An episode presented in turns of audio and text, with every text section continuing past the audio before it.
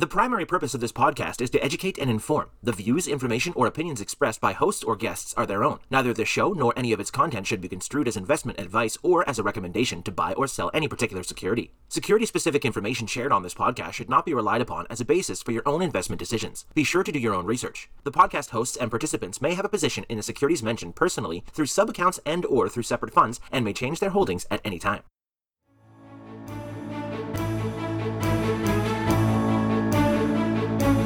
Welcome to This Week in Intelligent Investing, where we examine timely and timeless investing topics to help you become a better investor.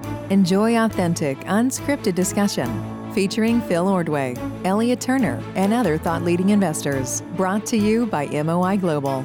And now, here's your host, John Mihaljevic.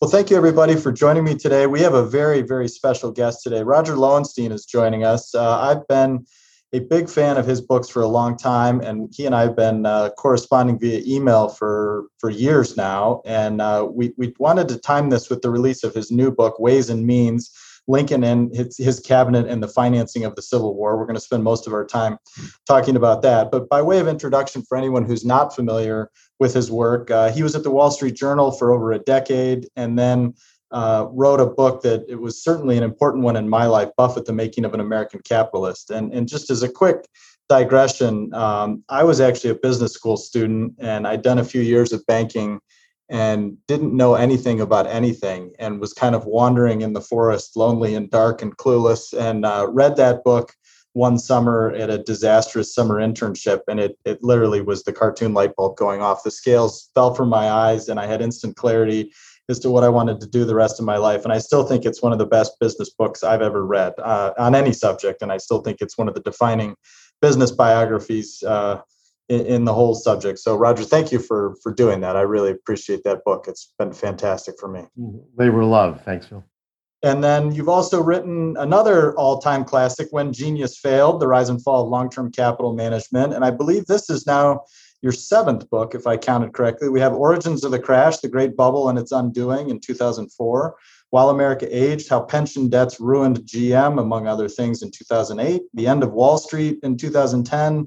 America's Bank, the epic struggle to create the Fed in 2015, and now Ways and Means. So, I guess I, I, one of the questions I wanted to ask just quickly off the top is you wrote such an amazing biography, and then you wrote kind of a business biography with the Buffett and LTCM books, but then you've kind of launched into this arc as a very serious historian and taking on these big, wide ranging projects. Was that by design, or did you just kind of stumble into that by personal interest? Well, it was by interest. I hope it wasn't a stumble, but um, I, you know, I always had an interest in history. If, if, you even read the more contemporary books, say the Buffett book or the LTCM, they, I always um, tried to to cram as much history and, and uh, historical background as, as seemed to fit in those stories. And I always have a have had an interest in in, in both history and journalism. Um, mm-hmm. So, um, you know, I I, um, I look for good stories where I can tell them. Absolutely. Yeah. I have to ask too. I, I, was doing some homework for this and I found an old interview with Charlie Rose, which I think was also from 1995. And it, it kind of made me wonder was it easier to write that book with the amount of access you had compared to what Alice Schroeder got, what, about a decade and change 12 years later? Or was it harder? I presume she had a lot more access. Um, I mean, oh, she, she did. Yeah, she had full access. So. I'll tell you an interesting story. When I wrote the book, I had nothing to compare it by. You know, it was the only Buffett book, you know, full length out there when I did it. It was the only book I'd written anyway. And I asked Warren for cooperation. I didn't even think it would be an issue. I just told him that I had a contract, and uh, I told him the circumstances under which I'd like to see him in his office, his home, on the road meetings and so on. And he wrote me back and said, um, "No thanks, you're on your own." I, I was just stunned. Um, but he, he, said something else. He said, um, "This will work better for me, given his schedule and his you know, what he wanted to do and didn't want to do." But he, he said it would also work better for you, you Roger, which gets to your question. And I really think it did uh, because um, not so much that I would have been uh, might have been overwhelmed uh, by whatever he told me, but it uh, it freed me to write uh, my book on uh, Warren, and not uh, Warren's book on Warren. Uh, so uh, for me, anyway, it, it, it worked out very well to have um, to not make it authorized, even though you know I had access to all kinds of colleagues and friends of his. Obviously, I had to get the information from someplace. Right. but but for me, I think it, as he actually suggested, it worked out very well. Yeah, and one other tidbit from that interview, which I'd never heard before or realized, was that he did all of the post writing or edit when you were at the editing phase correspondence through Charlie Munger, and Charlie sent you three factual uh, corrections, which you made, and then three non factual requests, which you declined. Do you remember what those were? Yeah, I mean, it wasn't so much editing; it was um, uh, to, to uh, you've touched on author sensitivity, but but yeah. in return for permission to quote from his letters, his personal letters. Oh, I see. Uh, Charlie asked uh, if they could review um, the manuscript or read the manuscript with no um, with no rights, and and I said okay, sure. and then he he, made, he immediately gave permission, and then it was just on me to to respond however I chose to to whatever um, uh, their comments were. Remember that one I think. This is going back uh, the editing probably would have been in 94. So uh, you're talking 28 years. So don't hold me to any of this. But sure. I seem to remember that, that when they bought Coke, I had some way of comparing the value of Coke, the amount that they put into Coke to the, um, the value of the corporation. And I hyped it up a bit in Charlie's view that, you know, I said they were, hmm. you know, he was gambling whatever percent. And he, he said if you really looked at it, whatever they way that looked at it, obviously it was a big bet, but it wasn't it wasn't quite as much of a of a gamble as I'd suggested. So I, I changed that. Hmm. Uh, the others, uh, one was about a um, was a description of a um, of an intimate in Warren's life, and that one I did not change. It was just it was just how I saw it, and Charlie said they'd rather not see that described that way, and I didn't change that. Hmm. Um, you know, I, I, I well, it's none of these things were of great, you know, they weren't of great consequence. A huge yeah. moment, or um, uh, so. Um, Just a fascinating footnote to a, a, fantastic book. Like I said, I, I still give that book to anyone who comes to me and says, "Hey, you know, I'd love to learn about." business or investing or what's this Warren Buffett fellow up to or anything like that, I, I hand it out at the first chance I get. So uh, if, if, there's anyone out there, and I doubt there's a single listener of this podcast that hasn't read that book, but if by chance there's one, I would highly, highly recommend it. So um, on that note, I'll, I'll move on to uh, your new book, Ways and Means about the Civil War. And I have to admit, I mean, I, I wasn't a history major. I, I love history. I'm not a history buff, but this is I've read several books about the Civil War, and I, in reading some of the reviews about this book from actual Civil War scholars, I think it's true that this is actually kind of a novel take on the Civil War. And in, in having read the book, it, it's fascinating to me. So, for anyone who's unfamiliar, as I was, when, when the Civil War, when Lincoln was elected and when the Civil War began, we had no ability, the government of the United States had no ability to raise taxes, had no ability to borrow. There was no federal bank. It had been dismantled, there was no federal currency. It was required to deal in gold and silver. And, uh, you know, paper money was referred to as a blasphemy at that time. There was no such thing as legal tender. There were just bank IOUs issued by dozens or hundreds of individual banks, and, and merchants and private citizens could decide to accept them or not. So it, it's quite fascinating that, that that's where we started. And so I, I view this book kind of as the ultimate counterfactual. In, in other words, that mm-hmm. without this financing of the Civil War, the South very well might have won. I mean, they've even said you you quoted a couple people in the book as basically saying that they didn't lose the war on the battlefields; they lost the war in the Treasury. Is that is that a fair takeaway from the book? I I, think that's um, I think it is a, a fair takeaway. You know, the the South um, was uh, you know the, the, they were gutsy. They were um, they were willing to to you know, shed their blood which they did in copious amounts um, on the battlefield. They certainly frustrated the North for you know, well into the war. They They, they kept uh, surprising the North. They, they made these incursions into Maryland and Pennsylvania, which really scared the jeepers out of the North. Um, but um, as all that was happening, uh, the North was uh, innovating financially uh, and um, and economically and, and socially, thanks to Lincoln's um, agenda. I mean, everything from the things you mentioned, taxes, a currency, uh, a new banking system, to uh, things like a land grant college act. You know, sending it, uh, permitting everyone to go to college at the time it was unheard of. to the transcontinental railroad, they were creating a modern state and, and actually prospering. It, uh, immigration was continuing. Immigrants were going out west and digging new mines, and Lincoln was tracking this stuff. He was insistent that the progress of the economy had to go forward, even as the war was being fought. In the meantime, the South, as it was uh, hanging on by its fingernails militarily and winning its share of the battles, it was disintegrating. Uh, you know, I was just looking, rereading some of the figures today a barrel of flour cost uh, $5.50 when the war broke out. Two years later, in 1863, it cost $38. Uh, and by the final months of the war, it cost $1,000. Um, that's pretty vicious inflation. Uh, there were, um, uh, by the end of the war, they weren't printing notes on uh, normal monetary paper anymore. They were printing it on the reverse side of wallpaper. They printed so many notes they'd run out of paper. Uh, there were uh, the Richmond papers talked of seeing as a common sight uh, black slaves uh, toting wheelbarrows full of notes fresh from the stamping press. It was it, it became their uh, their leading industry.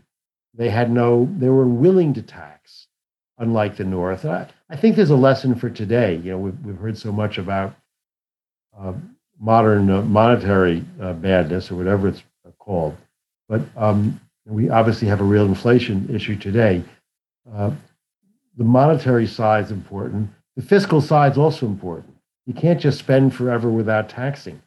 And they realize that in the North, although, um, uh, and they, they invented a whole taxing system. We'd never had an income tax before. Uh, we never had any kind of internal taxes. It was all on, on the tariff and they created um, the forerunner the IRS. It still exists. It's called the Internal Revenue Bureau back then, and a quite involved taxing system. And the South, although they were willing to die for the cause, they weren't willing to be taxed, and their economy just imploded. Eh, yeah, exactly. I mean, I, one chart that you put right at the front of the book was about one dollar worth of gold and Confederate notes over time, and when in May of 1861, starting at a dollar by April of 1865, it was a $100 to, to hammer home again the hyperinflation that took place over that era, which is just astounding. But, you know, you, at, least in my reading, it wasn't quite clear as to how much you attribute that hyperinflation and the printing and printing and printing to a total and utter lack of discipline, which, which seemed to be at least the, the crux of your, your allegation, but also was there just kind of a structural inability for the South to actually impose much in the way of taxes, given the structure of the economy and, and the aristocracy well, of planters? And so, certainly, in part, the uh, if you want a tax, you want liquid wealth because those are the things that can be, you know, turned into into dollars or, or, or whatever the currency is that the central government can use to ship to England to buy arms and you know the things they needed. Uh, and the North had you know, far more factories, uh, more more banks, and more solvent banks. You know, anything you think of, they had more more commerce, more merchants. So the South had cities too. Anything you think of in terms of liquid wealth, which is which are more easily taxed, the North had. The South had wealth, uh, but um, the, the, you know, the lion's share of its wealth was in land and slaves. Now, um, you know, they they they could have ta- this whole thing was set up for the wealthy planters. They, they seceded because um, uh, the planters were felt threatened. They felt that slavery was threatened. Only a, a, a quarter of the southern population had slaves, and the whole thing, the Confederacy, was in their interest. But they were unwilling to be taxed.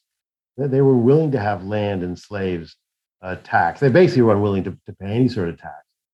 Willie Sutton said, "You know, where you rob money, you, you go where it is to the banks." Well, if they were going to tax, it was going to be the planters. And um, they could have sold off their slaves. They could have sold off land. It would have been hard.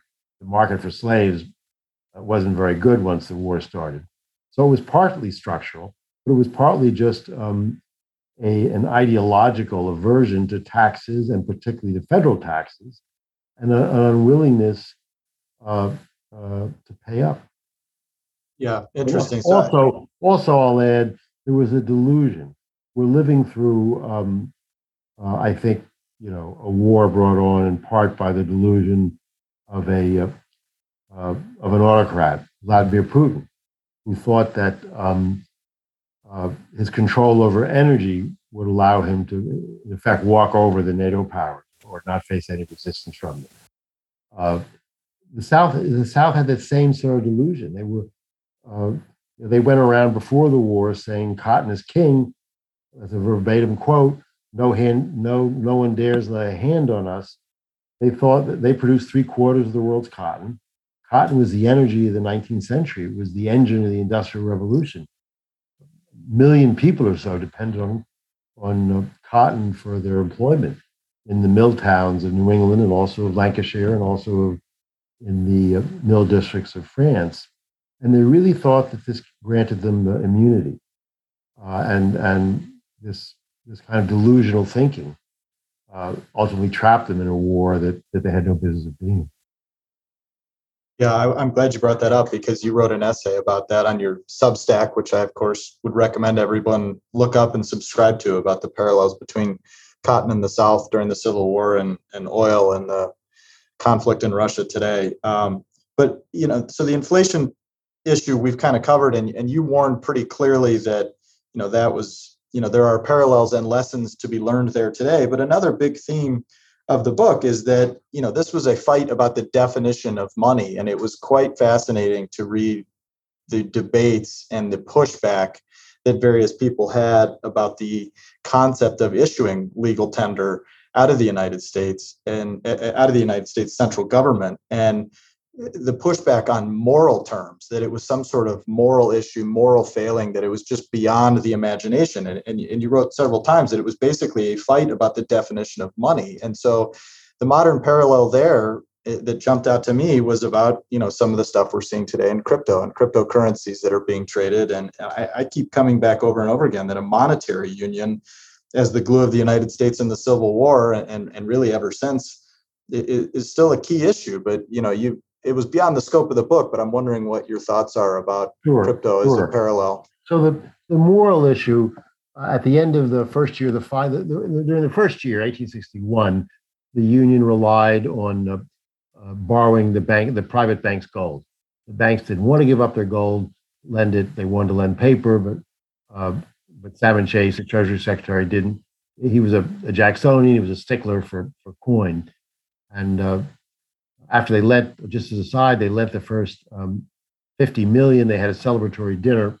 And at the dinner, the lead banker said, Mr. Secretary, you got your 50 million. Uh, we think that should quite suffice to fight the war. Well, he ended up spend, spending it 60 times over. And needless to say, the, the banks uh, uh, they couldn't fight the war on gold anymore because, because that, that basically exhausted the banks. So in the beginning of 1862, the Union was facing bankruptcy. They didn't have anything to pay the troops with or their contractors. And um, a congressman proposed legal tender, which would be paper uh, that would have the uh, legal status of money. Now there were there were notes circulating, hundreds and hundreds, of you, as you alluded to, private banks circulated IOUs, and in a free market, people could take them or not.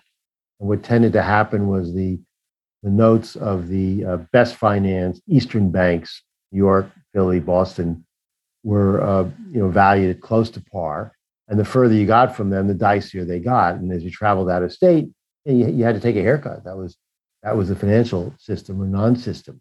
But these notes were going to be different. They were going to be legal tender, worth par, and there was was quite a profound debate in the Congress, even among Republicans who basically supported the the uh, Lincoln agenda, many of them were were really uh, viscerally and morally opposed to uh, calling, as one said, I, I actually the, the, Samuel Fessenden, the chair of the Senate Finance Committee, the most powerful man, financial a legislator in the Congress said, uh, I oppose making anything other than gold or silver a, legal tender.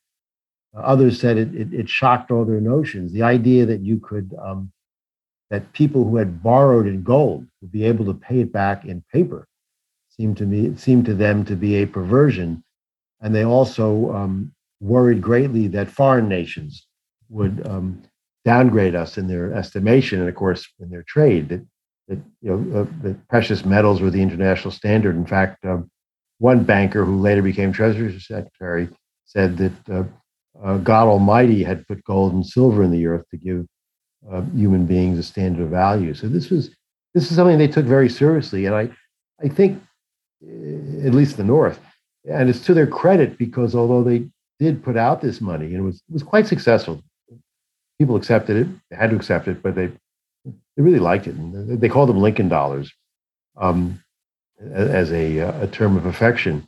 Uh, but they were careful to limit the amount of, um, of uh, greenbacks of, of, this paper. And then the way they were able to do it was because they relied uh, on, on taxes for much more, and that made up much more of their revenue. Uh, and, and the taxes enabled them to borrow even more because uh, obviously a government with tax revenue has more credibility and therefore credit than a government with no revenue. You asked about um, about crypto. Um, you know, I think the the big difference uh, between crypto and even the um, you know greenbacks that the union put out, uh, or the or the dollars that we put out today, which are essentially the same, is um, the dollars are backed by tax revenue. So uh, regardless of what you call the currency or how it's denominated, the productive power of the United States stands behind the issuer of those notes. Uh, and that's pretty considerable. I don't see anything behind the um, uh, behind the issuance of uh, of crypto. You know, there's no there's no productive power at all. It's just, as far as I can see, uh, a game of uh, a greater fool. Uh, you know what? It, it's it's it's not even like valuing art, which you know I enjoy looking at. Um, how much time can you spend um, uh, looking at some the electrons or something or whatever it is behind uh, crypto? So I, I, just don't understand uh, crypto. Right. And I, and I refer you for for more pungent comments to uh, Charlie Munger, who you referred to. Yeah, I'm sure we've we've heard and seen a lot of those over the last couple of years. But I wanted to go well, back. You know, I, I, do think Phil on the on the crypto that it should be a reminder to those at the Federal Reserve. Uh, currencies come and go, currency systems come and go, and there's obviously a threat to the credibility of national currencies now. And I think it it particularly behooves them to um, take their role as stewards of the currency, i.e., stewards of the value of the currency, very seriously. Uh, you know, if, if, we got into a 1970 situation where where the currency was inflating 13 or 15 percent every year, uh, you might um, you might see a real runaway from the dollar, and uh, particularly with these with these supposed alternatives out there. So uh, I right. think that. No, I, I agree with that part. Yeah, it, it's a good segue too, because I was going to ask you. You mentioned the reasonable limits, which was a a key part of the book where the, the government actually self-limited themselves in the issuance of the greenbacks to one-sixth of the total war debt and that actually proved to be a boon to america's credit and, and kind of the exercise of nation making as you called it that was lincoln's ultimate purpose and so they were able to show this self-discipline and then a, a related thought that i thought was really powerful was that you mentioned or you wrote that finance is always the act of planning for the worst and so, along those two lines, has have reasonable limits and the act of planning for the worst in the financial sense. Have have those ideas been lost recently, both in in society and in the government in particular in the U.S.? Well, I, I think somewhat. You know, I mean, thankfully or or not, the worst tends to roll around sooner than we expect. So, so people get religion again. Um, I uh, I guess the Fed is meeting more or less right now as we speak. Uh, it'll be interesting to see w- what they do. But uh, there was a long period over the last year where it seemed to me that with rates at 0%, uh, the risk uh, that rates would be uh, too low and too stimulative was um, far, far, um, far greater than the risk that they would be too high, that the policy uh, would be uh, uh, too contractionary. Um, so I, I, think the Fed got um, a little too optimistic, um, and a little too optimistic about um, this idea that the inflation, as it as it developed and continued and persisted, was going to be transitory. Um, you know that people always um, people tend to wait for normal to come back, but after some big event, normal is really the same. Uh, the world wasn't the same after September 11th. It's not going to be the same after the, the Putin war on Ukraine, however it ends. And um, you know, after having had a, a period of um, massive stipulation, which I think was necessary at the onset of, of COVID, and, and massive federal spending, it's just unlikely that the world was going to go back to exactly where it was, whatever happened to supply chain uh, bottlenecks. So once the immediate economic need passed uh, and the economy began to return, which it did quite quickly after you know, several months in, in the pandemic. This I made the point before. This was not primarily a financial crash in origins or in character, the way the, the 2008 mortgage crash was. That was you had millions of Americans deep in debt they weren't going to be spending for a long, long time. They were going to be trying to dig their way out of being overborrowed. So, in financial terms, you needed some sort of stimulus for, for quite a while. At least we weren't going to overheat for a long time. In fact, we really never did. But, but this time was different. This time, meaning the, the, the COVID uh, caused uh, financial uh, episode it was caused by a bug, by a virus. It wasn't it wasn't economic or financial in origin. So once we got we figured out a way to get people back at work, uh, which we did pretty quickly, uh, and and the stimulus checks were absolutely needed in that interim. But once that period passed, I'm surprised that the Fed um, didn't uh, start to get back towards normal, uh, more normal interest rate. And, and, do you think this period overall, this is a bit of a digression, but you, you wrote or, or said in a related interview about origins of the crash that the wrongdoing of the 1990s was greater than that of the 1920s. They both had a love affair with stocks and a lot of speculation and a total embrace of new tech, new technology, a lot of which proved useful, but it was just way, way overdone. And it ultimately ended up in a rejection of kind of the earlier progressive and and liberal schemes. Do you, do you think that is true? I mean, as I look at the last, call it two years, some of the speculations and frenzied behavior we've seen in markets are hard to reconcile with any other prior period. Well, the, um, you know, there's nothing wrong with speculation. Uh, uh, you know, I, somebody once said, might have been my my father, that if there was no speculation, there wouldn't have been any railroads.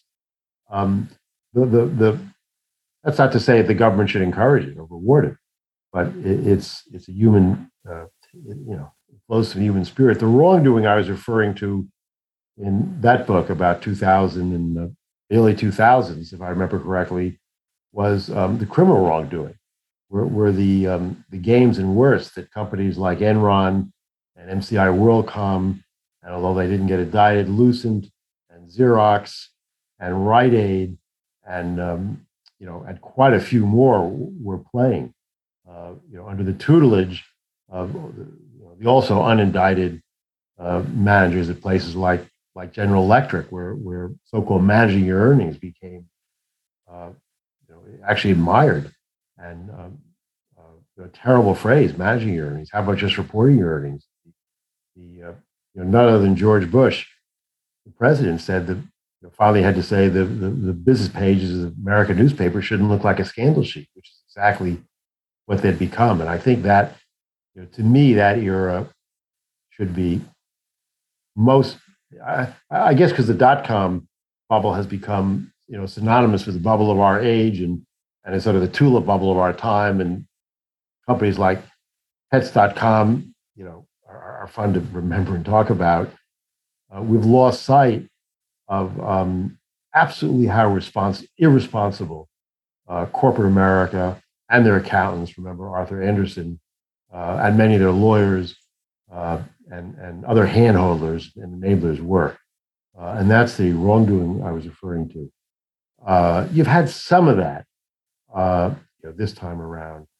Um, obviously, had Theranos, you know, which was a criminal enterprise, but um, I don't think you've had it in the same uh, degree by any by any means. I, I, think part of the reason, you know, we uh, we passed a very good reform. It's, it's not always spoken of so highly, but the Sarbanes-Oxley law was very good, and it it had a clause that every CEO and CFO is to sign off on the accuracy of the financial statements. And I think, I think uh, since then, uh, CEOs have been um, you know, less likely to play games with the numbers overtly and, and uh, you know, in ways that would that would land them at the big house. I think that's going to change for the better. Interesting. And, and, and, speaking of, of playing games and, and dealing with authority, another thing going back to the ways and means book is it it it strikes me that our our agrarian roots are probably responsible for a lot of this, but America's distrust of centralized power and distrust of big government goes back right to the founding, right? And it, it was a key part of the South's you know attitude and, and then financing or failure to finance itself during the Civil War. Do you agree with that read and, and what does that imply for the fights that we're having today about how to handle ourselves in washington? A- absolutely. If you talk to um, say europeans uh, you know they're astonished that we don't have um, uh, a national health care it's not even a it's not even controversial to them. Everyone needs health care you don't need 50 systems or we have 50 systems of state and corporation um, and this goes back to um, actually the revolutionary war. Uh, and and um, you know our um, you know we we gained our political independence by fighting rebelling against the central power, the English king, and the the original political framework uh, was designed to avoid anything central. The Articles of the Confederation, uh, when they first um, during the Civil War, when they realized they needed a real tax base and proposed a real tax system with bite, some of them wanted to uh, uh, leave collection to the states, which, by the way, the individual states, which is what the South did, and none of them collected the meager taxes that they had. But uh, Thaddeus Stevens uh, was a very cutting and sarcastic and rather brilliant uh, representative, uh, pointed out that, as he said, it was because of this original defect, the lack of a central taxing power, that the uh, Articles of Confederation were ditched and the Constitution was framed, the Constitution that they were then fighting to defend. He said, "We we need a, because at that time the, the, federal government was at the mercy financially of the states. He said we need a, a, a federal taxing power, but it's it's continued to be um, part of the political culture of the United States. The, the tension between um, uh, the interior, uh, the mid country, uh, the South, the Southwest, and the West, and the East Coast, where the, the universities and the elites and the financial elites are based. You know, that's just uh, a part of the um, political uh, culture of the country. You, mentioned farming, and um, I, I, just it reminds me of one of the early bills they passed. It was really um, a standout because Lincoln created the Department of Agriculture, which you know may sound like a just a sort of bureaucracy and not very interesting, but uh, it was the first department that dealt specifically uh, with um, private, the private sector. That dealt, of course, with the largest uh, sector of the economy, you know, agriculture.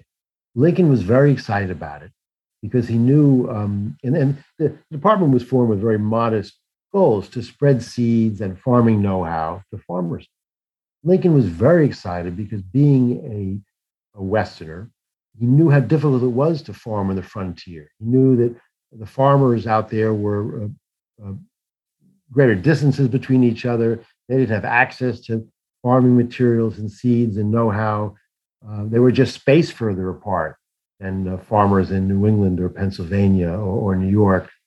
Um, he called it the the People's Department because he thought it would be a department that would um, re- interact with individual farmers and um, do what he thought the purpose of government was, which was to promote opportunity uh, within the private sector. What's so interesting about it is that Jefferson Davis also had an opinion on the Department of Agriculture. Jefferson Davis, of course, the, um, the president of the Confederacy. Uh, Davis uh, was also born in Kentucky, about 100 miles from where Lincoln was born, uh, just a year earlier, also in a log cabin. But his family moved down south. Uh, they became wealthy planters. And uh, Davis then uh, went into the US Senate. his brother, by the way, started him out in farming by giving him a cotton plantation. So when the idea of a Department of Agriculture first began to kick around in the late 1850s, shortly before the war, uh, Davis, as senator from Mississippi, uh, helped to squelch it. And what he said was, agriculture needs no teaching by Congress. Well, that was true if your brother had given you a free cotton plantation. And uh, that was the idea of the South. Uh, they didn't want any sort of government that, um, uh, that they, the wealthy planters, didn't need. Uh, it, partly because they didn't want a federal government that would um, perhaps gain the power to emancipate the slaves, but also very much because they're afraid of raising the expectations of the poor whites who were the majority. There was a governor of Virginia there uh, way before the Civil War who said, I thank God we don't have free public schools in Virginia, and I pray that we shall not for 100 years. This was a very different philosophy just a counter opposite philosophy from that of someone like Lincoln, who went into politics in 1832 when he was 23 years old with the idea that it could help, as he put it, every man to get the chance. Well, I know we're, we're bumping up against the time limit here shortly, so maybe that's a good last question for me to close with then is where do you shake out on the great man theory of history, as it were? Would you agree that with no Lincoln, the North doesn't win the, the Civil War. And as an important derivative related to your book, with no Lincoln, you don't get Chase, who you seem to think was very uniquely suited to be Secretary of the Treasury during this period. And potentially without him, there's no Union victory in the Civil War as well. Yeah, I, um, you know, hard to, to do the counterfactuals, but um, Chase was a great secretary, and Lincoln was um, not only a great president, he was just a great man that it was such a blessing to have him at a time of that kind of crisis. I'll just share with you one anecdote from from way before the war. He, he served one term in Congress, his only time in the national stage, uh, before he became president.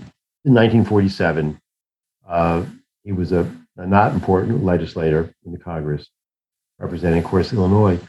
And he proposed an infrastructure bill. Infrastructure was very important to Lincoln roads, canals, later railroads. And uh, this is a bill for, for this was that type of bill.